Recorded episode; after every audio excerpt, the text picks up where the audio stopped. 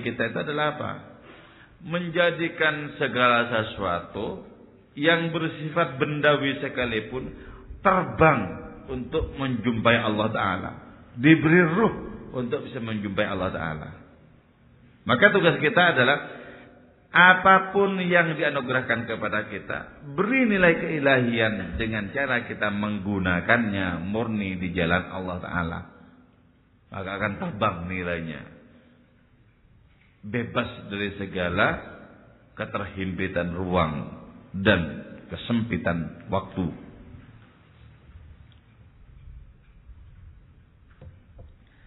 Jadi gitu ya. Karena itu kalau kita belum memiliki benih-benih api cinta, minimal mengurangi tidur. Walaupun cintanya belum ada. Tidurnya dikurangi, dikurangi, dikurangi. Sembari berharap, sembari berharap agar Allah segera menumbuhkan benih-benih cinta. Kujaga impianku sepanjang malam, kata Pusnya Gusmus Kata kiai, aku bisa sampai. Jadi menjaga mimpi semalaman. Artinya apa? Mimpi apa? Mimpi wusul. Mimpi sampai kepada Allah. Mimpi memiliki degup cinta. Bara cinta yang kuat. Aku jaga. Nah, itu artinya apa? Itu artinya adalah ikhtiar habis-habisan agar jiwanya bisa menampung datangnya bara dan api cinta itu. Berpegang kepada kepada kata-kata gurunya, kata kiai, aku bisa sampai. Nah, pengharapan seperti itu wajib dikuatkan di dalam diri kita agar kita senantiasa melakukan istiadat, melakukan kesiapan sehingga cinta itu bisa datang ke dalam diri kita. Kemudian kita mulai terharu, bergetar menyaksikan keagungan Allah sembari kita tidak betul-betul paham apa sesungguhnya makna kehendak Allah dengan berbagai macam kecamuk kehidupan ini. Mada masalah. Ya Allah, sesungguhnya makna kehendakmu ini apa? Di dunia yang sangat sanak dan singkat ini bergejolak Kebaikan senantiasa berseteru dengan keburukan. Kebaikan sudah bercampur aduk dengan keburukan. Kemudian setelah kau campur aduk itu, kau kehendaki untuk campur aduk, kau perintahkan kami untuk bisa memilah-milah dalam rangka mengajarkan kedewasaan kepada kami. Apa makna kehendakmu ya Allah? Yang sesungguhnya engkau sangat mampu untuk menjadikan segala-galanya ini baik dan terpuji. Tapi tidak. Kau tidak menghendaki itu. Kau hendaki segala-galanya ini penuh dengan berbagai macam perseteruan, intrik, friksi dan lain semacamnya. Apa makna kehendakmu ya ilahi? Nah, ketika sudah mengalami persentuhan dengan kemahan Allah Ta'ala, dibingkai oleh ketidakpahaman itu, diam-diam cinta itu dalam hati berbenih, bertumbuh, tunas sembari merasakan diri hanya bisa terngungun-ngungun di hadapan ketak terbatasannya. Kita mulai melakukan dialog-dialog dengan Allah Ta'ala lewat pintu yang tidak seberapa lebar ini. Inilah pintu cinta. Mulai berdialog dengan Allah Ta'ala, dialog. Dikit-dikit dialog dengan Allah, ya Allah, ya Allah, ya Allah. Dan dengan sayup-sayup bisa mendengarkan jawaban-jawaban Allah dalam dialog itu. Allah, Allah, Allah. Kemudian setelah itu kita bisa membebaskan diri dari keterhimpitan ruang waktu yang kita oleh manusia. Kita memiliki sebuah cakrawala yang tak tersentuh oleh adanya kekeruhan semesta yang fana ini. Tak tersentuh. Jadi kita bisa rekreasi di ruang tersendiri bersama keluasan ilahi itu. Rekreasi di sana.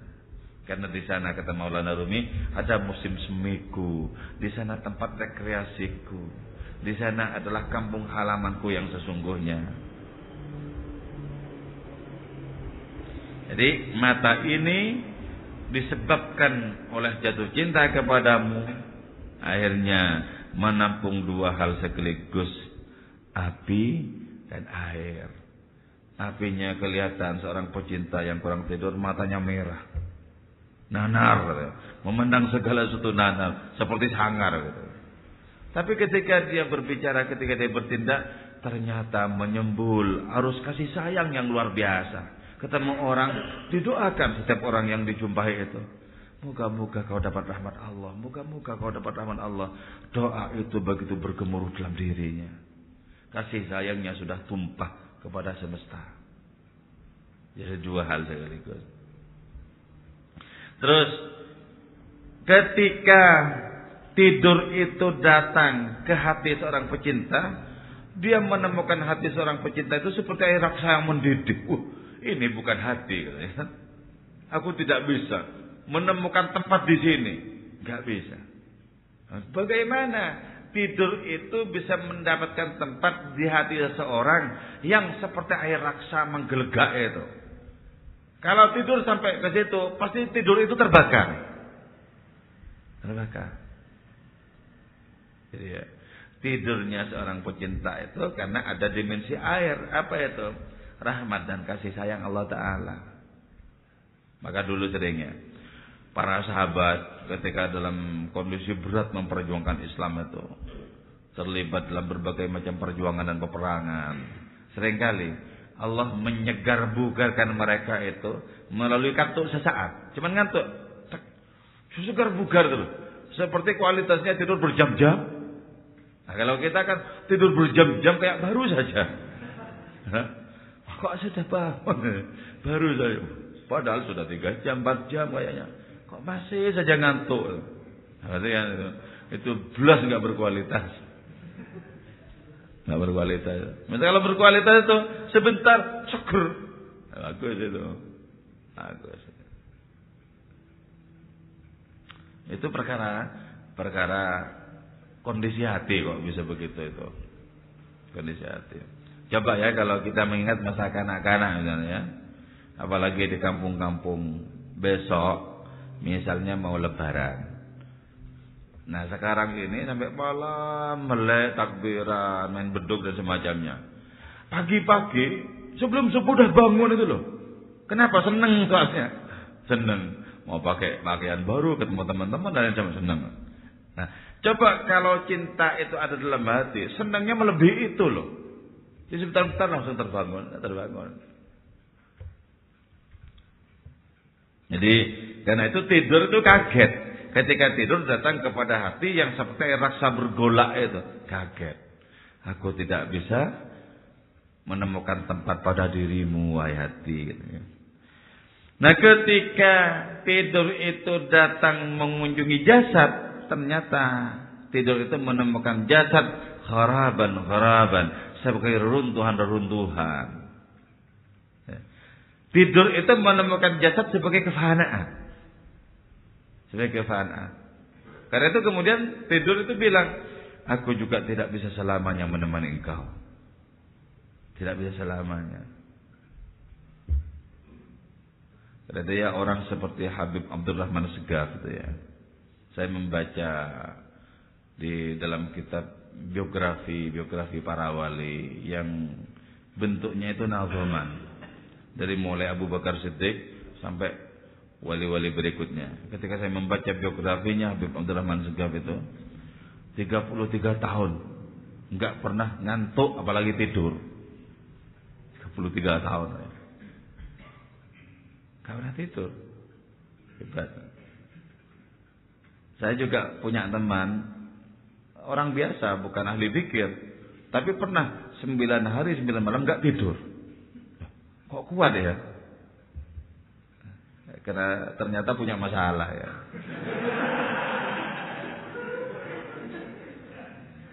Karena itu gampang kalau pengen tidak tidur, bikin masalah besar-besar. Tapi kalau kebesaran nanti, ah, hati-hati, jangan dekat-dekat dengan sumur, pisau, tali. Berbahaya. Tapi kalau masalahnya adalah masalah cinta ilahiyat itu yang akan melahirkan begadang yang begitu indahnya. Jadi mengarungi malam sebagaimana purnama raya menjelajahi angkasa. Karena itu di awal sudah disebutkan, walaupun ujung awan itu merah, ia akan menjadi layu di hadapan wajah seorang pecinta yang paling redup sekalipun. Seorang pecinta yang kurang tidur kan seperti pucat toh. Tapi bisa membuat malu ujung awan yang berwarna merah sekalipun. Jadi ternyata apa? Layunya wajah orang yang kurang tidur karena jatuh cinta kepada Allah itu membuat para malaikat bahkan sungkan kepada orang ini. Takzim kepada orang ini. Padahal teman-temannya mengira engkau sedang kurang sehat ya. Dia memandang dengan mata kepala. Dilihatlah wajah yang pucat itu. Karena dianggap sebagai kurang sehat. Padahal hatinya sedang membara oleh cinta kepada Allah Ta'ala. Dialog-dialog sering berlangsung antara orang ini dengan Tuhannya. Dikit-dikit ya Allah, ya Allah, lalu jawabannya didengar. Ya Allah, ya Allah, jawabannya terdengar. Itu yang sampai kepada makom Wa kallamallahu Musa taklima. Jadi Allah mengangkat Nabi Musa sebagai kawan dialog. Kapankah kita bisa menjadi kawan dialog bagi Allah Ta'ala? Ketika hati kita sudah menyingkirkan yang lain. Ketika Allah menjadi satu-satunya tamu dalam hati kita. Maka dialog akan berlangsung terus menerus antara kita dengan Allah Ta'ala. Ayuhan naum Wahai tidur Jika engkau bisa menenggak air kehidupan Sekalipun Sesungguhnya Di malam ini kau tetap nganggur Tidur Andaikan kau punya prestasi Menenggak air kehidupan Andaikan kau sudah berpengalaman Sejak abad-abad yang silam Engkau sudah singgah di ribuan jutaan miliaran orang dari abad-abad yang silam itu. Sungguh di hadapanku malam ini kau nganggur. Kau tidak punya pekerjaan. Pulang sana ke negerimu. Jadi di hadapan orang yang jatuh cinta itu maka tidur itu dipastikan tidak punya pekerjaan apa pun. Nganggur dia. Dia hanya berdiri agak jauh di hadapan seorang pecinta Kemudian bilang, untuk apa saya datang ke sini? Kalau juga tidak menemukan tempat pada dirimu. Sementara pada kebanyakan orang tidur itu dipanggil sini sini sini. Bahkan baca buku dalam rangka biar tidur. Ya. Jadi kalau nggak bisa tidur baca buku bukan dalam rangka paham itu. Bukan pengen tahu biar ngantuk itu. Jadi fungsi buku di raknya itu untuk mengantukkan.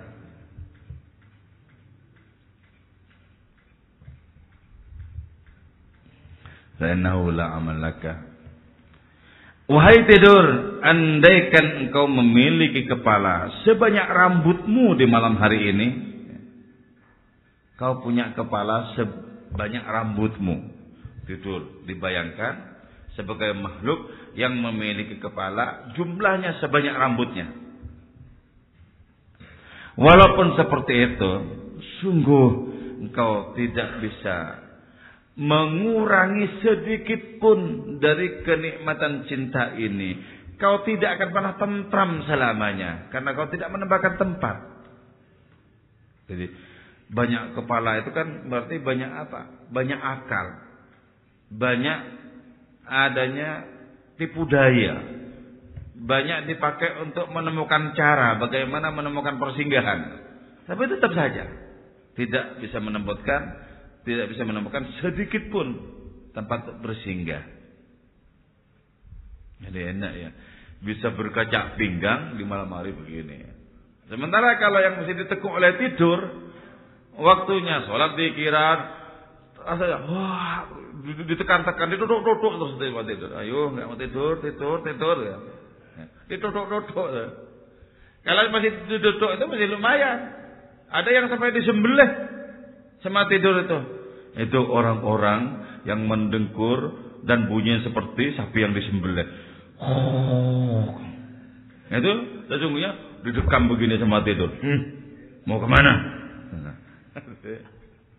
Ketika bahkan dibangunkan oleh suara adat, didekam makin keras sama tidur. Ayo, sekarang kau jadi budakku, jangan coba-coba untuk berontak.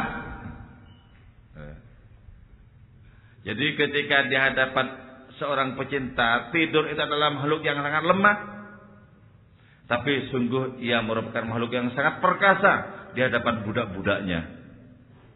Jadi tidur itu adalah raja yang memiliki sekian banyak budak. Apakah mungkin kita termasuk di dalamnya? Eh, diringkus. Padahal sering kali saya ilustrasikan. Coba kan, kan di tempat saya ada ngaji ya, ngaji tengah malam nanti jam 2 ngaji sampai subuh. Gantuk, gantuk. Saya bilang, coba taruh di depanmu itu perempuan yang cantik, melek kamu tiga hari. Ya. Tidak hanya melek ngomong terus, seolah-olah ilmunya jadi berlipat-lipat. Ya. Jadi nggak hilang ngantuknya kalau kayak gitu. Atau kalau pengen hilang ngantuknya juga apa? Diancam bahwa besok akan dieksekusi. Nggak mungkin bisa tidur. Orang itu bisa mengalahkan tidur dengan dua hal. Dengan cinta yang terlalu atau rasa takut yang terlalu. Baru bisa. Kalau dua-duanya nggak punya, ya gampang tidur itu. Cinta nggak punya, takut nggak punya, nyantai aja itu. Nyantai aja. Jadi nggak ada terkejut Bagaimana menghadapkan diri kepada Allah? Enggak ada. Enggak ada terkejut. Enggak takut juga dengan dosa-dosa yang sudah tertimbun. Enggak takut. Jadi orang-orang makin akhir ini makin kebal. Ya. Baik oleh janji-janji surga maupun ancaman neraka. Makin kebal. Jadi kalau dulu zaman penjajahan yang kebal itu jasadnya, fisiknya, dibacok nggak mempan. Sekarang yang kebal itu hatinya. Jadi ada migrasi ya. Ada perpindahan.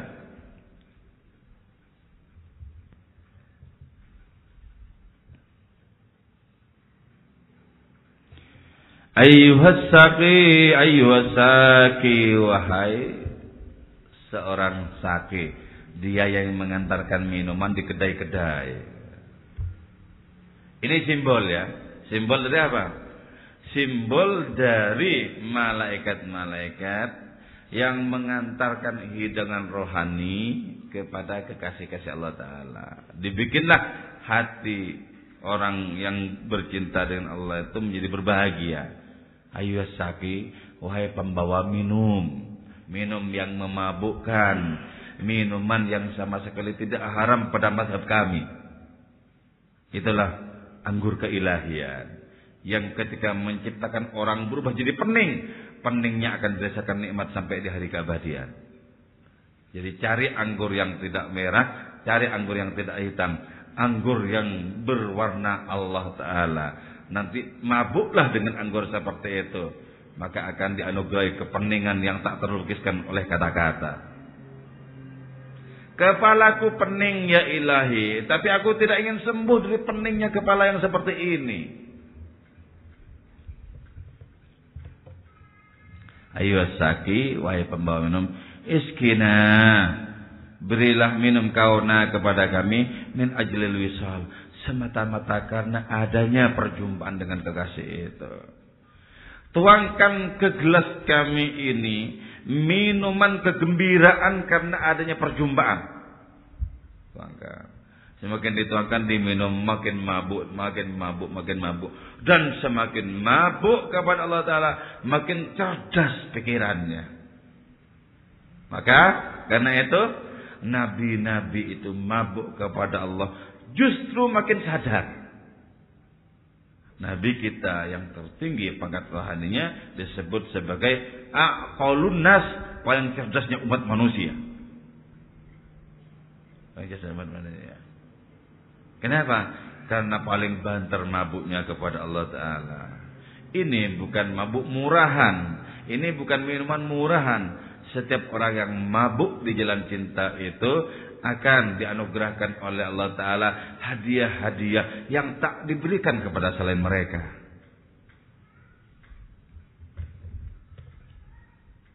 wasilah dan kedamaian. Kedamaian cinta adalah gemuruh hati seseorang. Gemuruh hati seseorang karena cinta adalah kedamaian yang tak terungkapkan sepenuh-penuhnya. Mintil kal khamrah dari adanya khamr itu, arak itu. Allati lam tarah yang tidak menyaksikan itu khamrah, arak itu turaban wa ma'an kepada debu dan air. Tuangkan kepadaku, tuangkan kepada gelasku ini khamr yang sama sekali tidak pernah menyaksikan tanah dan debu. Apa maksudnya? Tanah dan debu itu kan simbol dari kefanaan hidup ini. Tuangkan kepadaku minuman yang abadi, minuman yang hakiki, minuman yang sudah terbebaskan dari kefanaan dunia ini. Tuangkan. Nah, jadi itu minumannya ya, minumannya itu itu adalah bertambah-tambahnya cinta, bukan betul-betul minuman begini-begini ini bukan. Kalau itu malah menyebutkan orang tidur. Jadi ini simbol. simbol. Nah dan dibayangkan, diimajinasikan bahwa yang membawa minuman ini adalah perempuan-perempuan cantik. Hurun maksuratun fil khiyam. Yaitu beda dari beda dari yang dipingit di kemah-kemah itu. Jadi karena itu sesungguhnya seorang sufi ini yang jatuh cinta kepada Allah ini tertarik kepada minumannya atau kepada sakinya? Kepada minumannya atau kepada yang membawa minuman ini? Sebenarnya tertarik. Kenapa? Seringkali minta tambah lagi. Tambahkan lagi. Setiap kali tambahkan diminum sampai tanda sampai kering. Minta lagi, tambahkan lagi. Terus begitu. Tidak ada henti-hentinya. Itu yang menunjukkan bahwa cinta itu adalah dahaga yang tidak akan pernah selesai tidak pernah selesai. Karena sifatnya bergejolak. Lastu maridul jismi. Aku tidak sakit fisik. Bal ana maridul qalbi. Aku ini sakit hati. Sakit hati. Apakah sakit hati yang paling terpuji? Sakit hati karena cinta. Maka belajarlah untuk menanggung kepedihan cinta yang sakitnya tiada tara itu. Belajar. Belajarlah untuk merasakan dikecewakan dulu. Ya kan? Kalau terlalu sering stres.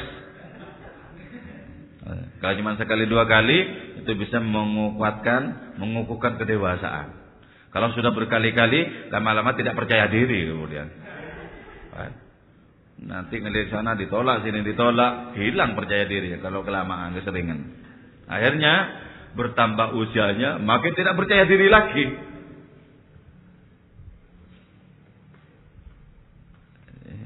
Aku ini tidak sakit fisik, hatiku yang bergejolak karena cinta. Hatiku bergejolak karena cinta. Ketika hati itu sudah fokus kepada Allah Ta'ala dengan cinta, maka akan semakin menampik keindahan apa pun yang lain. Semakin tidak tertarik kepada keindahan apa pun yang lain. Dan kalau memang sudah tidak punya hasrat kepada yang lain, enggak usah malu karena digojolokin, ditanyain terus kapan nikahnya enggak usah malu. Sekalian, oh itu bukan jalanku itu aja. Tarekatku Nabi Isa. Tarekatku Nabi Yahya. Itu bukan jalanku. Itu kan untuk orang kebanyakan itu aja. Saya kecualian dari mereka. Sekalian ya. Padahal ya karena memang belum ada yang mau. Dan lumayan ah, punya alasan alasan transenden. Ya, jadi alasannya itu bukan bukan murahan itu transenden.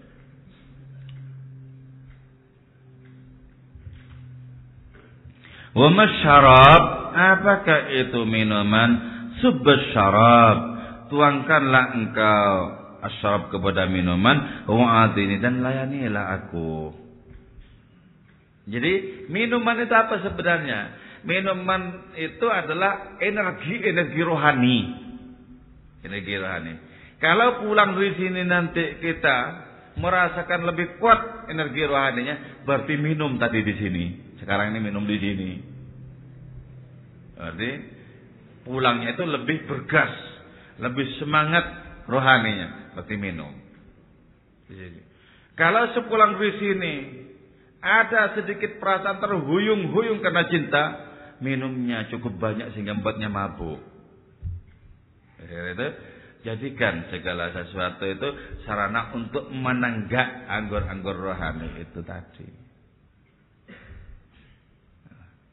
Kita pertama-tama berimajinasi, kemudian kita belajar untuk bisa mengamalkan, merasakan, kemudian berharap kepada Allah Ta'ala untuk semakin dianugerahi minuman-minuman rohani, anggur rohani.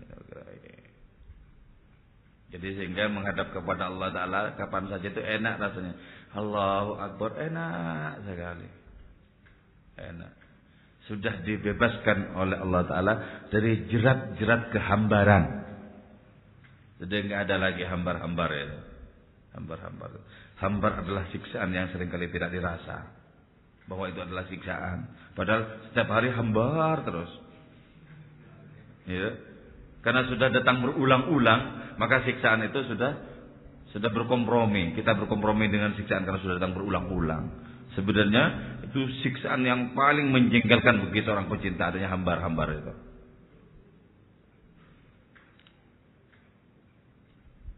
Jalail.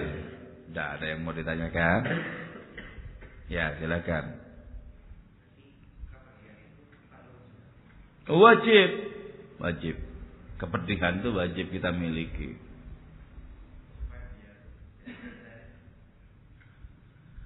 supaya bisa merasakan ujian dan getirnya cinta. Makanya ada sebuah buku, ya. ada sebuah buku yang berjudul tentang keagungan dan kepedihan cinta. Jadi di buku itu ya, yang ditulis oleh As-Sadiq siapa lupa ya. Di dalam buku itu, itu pengalaman penderitaan. Tapi siapa pun yang membacanya, wah ini penderitaan yang lain karena ini nikmat kan. Keagungan dan kepedihan cinta ya. Mustafa Sadiq. Mustafa Sadiq Ar-Rafi'i ya. Keagungan dan kepedihan cinta. Jadi penting hati yang tergores itu perlu. Tergores itu perlu. Biar bisa menyeberangi adanya dinding yang sangat sempit dan terbatas. Perlu. Untuk apa? Kok hidup itu cuma biasa-biasa saja ya. Tidak ada yang extraordinary. Cuman biasa-biasa saja. Menjemukan itu kan. Ya. Jadi tidak bisa mengalami apa yang diungkapkan oleh Patkai itu. Cinta, oh cinta, deritanya tiada akhir. Enggak, enggak nggak bisa mengalami itu. Nah, jadi hatinya itu belum teruji, belum teruji. Masih dalam fase kekanak-kanakan, belum memasuki kedewasaan. Karena itu dalam hidup ini kita harus memiliki kesiapan, kesiapan untuk bahagia sekaligus kesiapan untuk menderita. Harus punya kesiapan. Orang yang memiliki kesiapan yang bagus, dialah orang yang akan memperoleh adanya kedewasaan.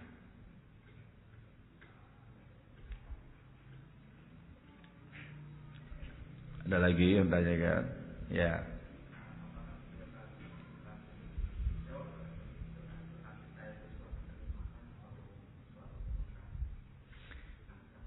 Setiap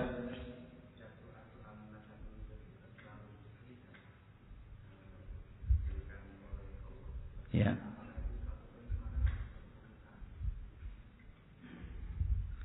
Setiap karunia Allah itu memiliki dua kemungkinan. Yang pertama bisa menjadi kenikmatan, yang kedua bisa menjadi tipu daya. Tipu daya. Kalau karunia yang diberikan kepada kita, kemudian kita tidak memakainya untuk melesat terbang kepada Allah Ta'ala, itu tipu daya. Tipu daya. Karena itu disebutkan bahwa Inna kaidi matin. Tipu dayaku itu tangguh firman Allah. Jadi tipu daya itu tidak hanya berupa kelicikan-kelicikan itu bukan. Tapi Allah memberikan karunia, kasih sehat, kasih panjang umur, rezekinya dicukupkan. Tapi ini tidak diapresiasi, tidak dipakai di jalan keilahian. Itu sudah berubah menjadi tipu daya. Itulah sebabnya kenapa Nabi Yahya itu jalan tersenyum. Orangnya serius. Sementara Nabi Isa tersenyum terus. Dua nabi ini sezaman dan dan kontras. Kontras. Nabi Yahya menyaksikan bahwa segala sesuatu bisa jadi tipu daya. Karena itu hati-hati. Jangan sampai ada yang berubah karunia itu menjadi tipu daya. Nabi Isa mengapresiasi semuanya. Karena itu dia menyaksikan kemurahan Allah di mana-mana. Karena senyum terus. Senyum terus. Kata Nabi Yahya kepada Nabi Isa, saudaraku katanya kan. Kau itu kok ke mana-mana, di mana-mana senyum terus. Seolah-olah tidak memiliki kewaspadaan bahwa semuanya bisa jadi tipu daya. Nabi Isa menjawab, saudaraku katanya. Aku kok menyaksikan engkau itu sama sekali tidak punya pengharapan. Malah yang pekat keputusasaan kalau begitu. Ini kontras. kontras.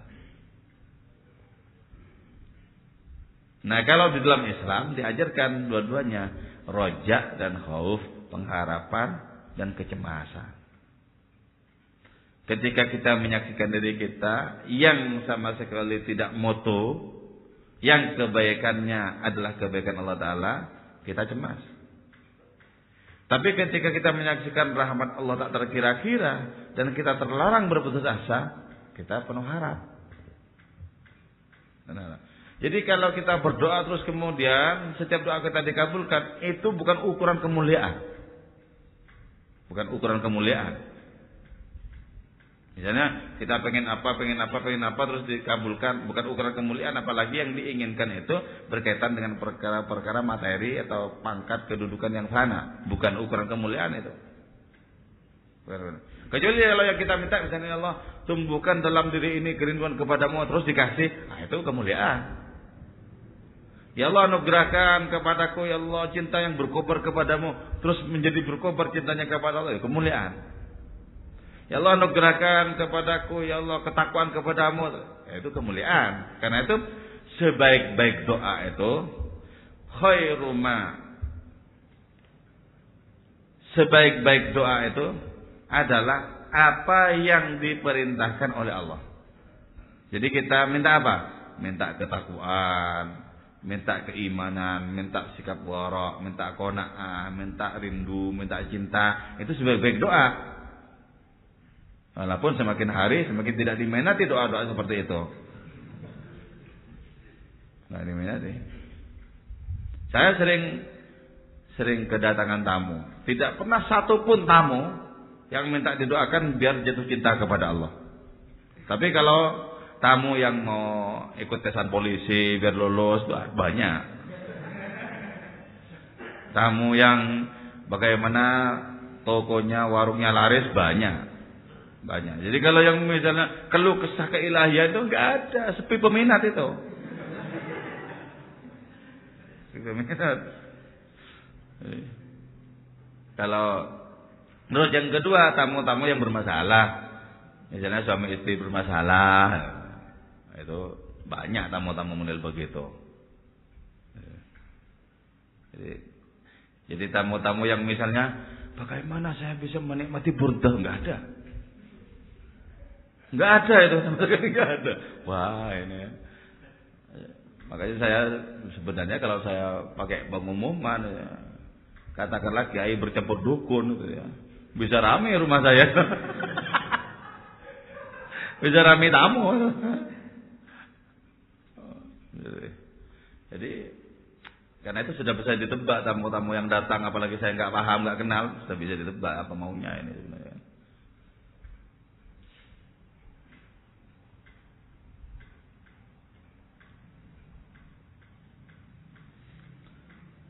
Ada lagi?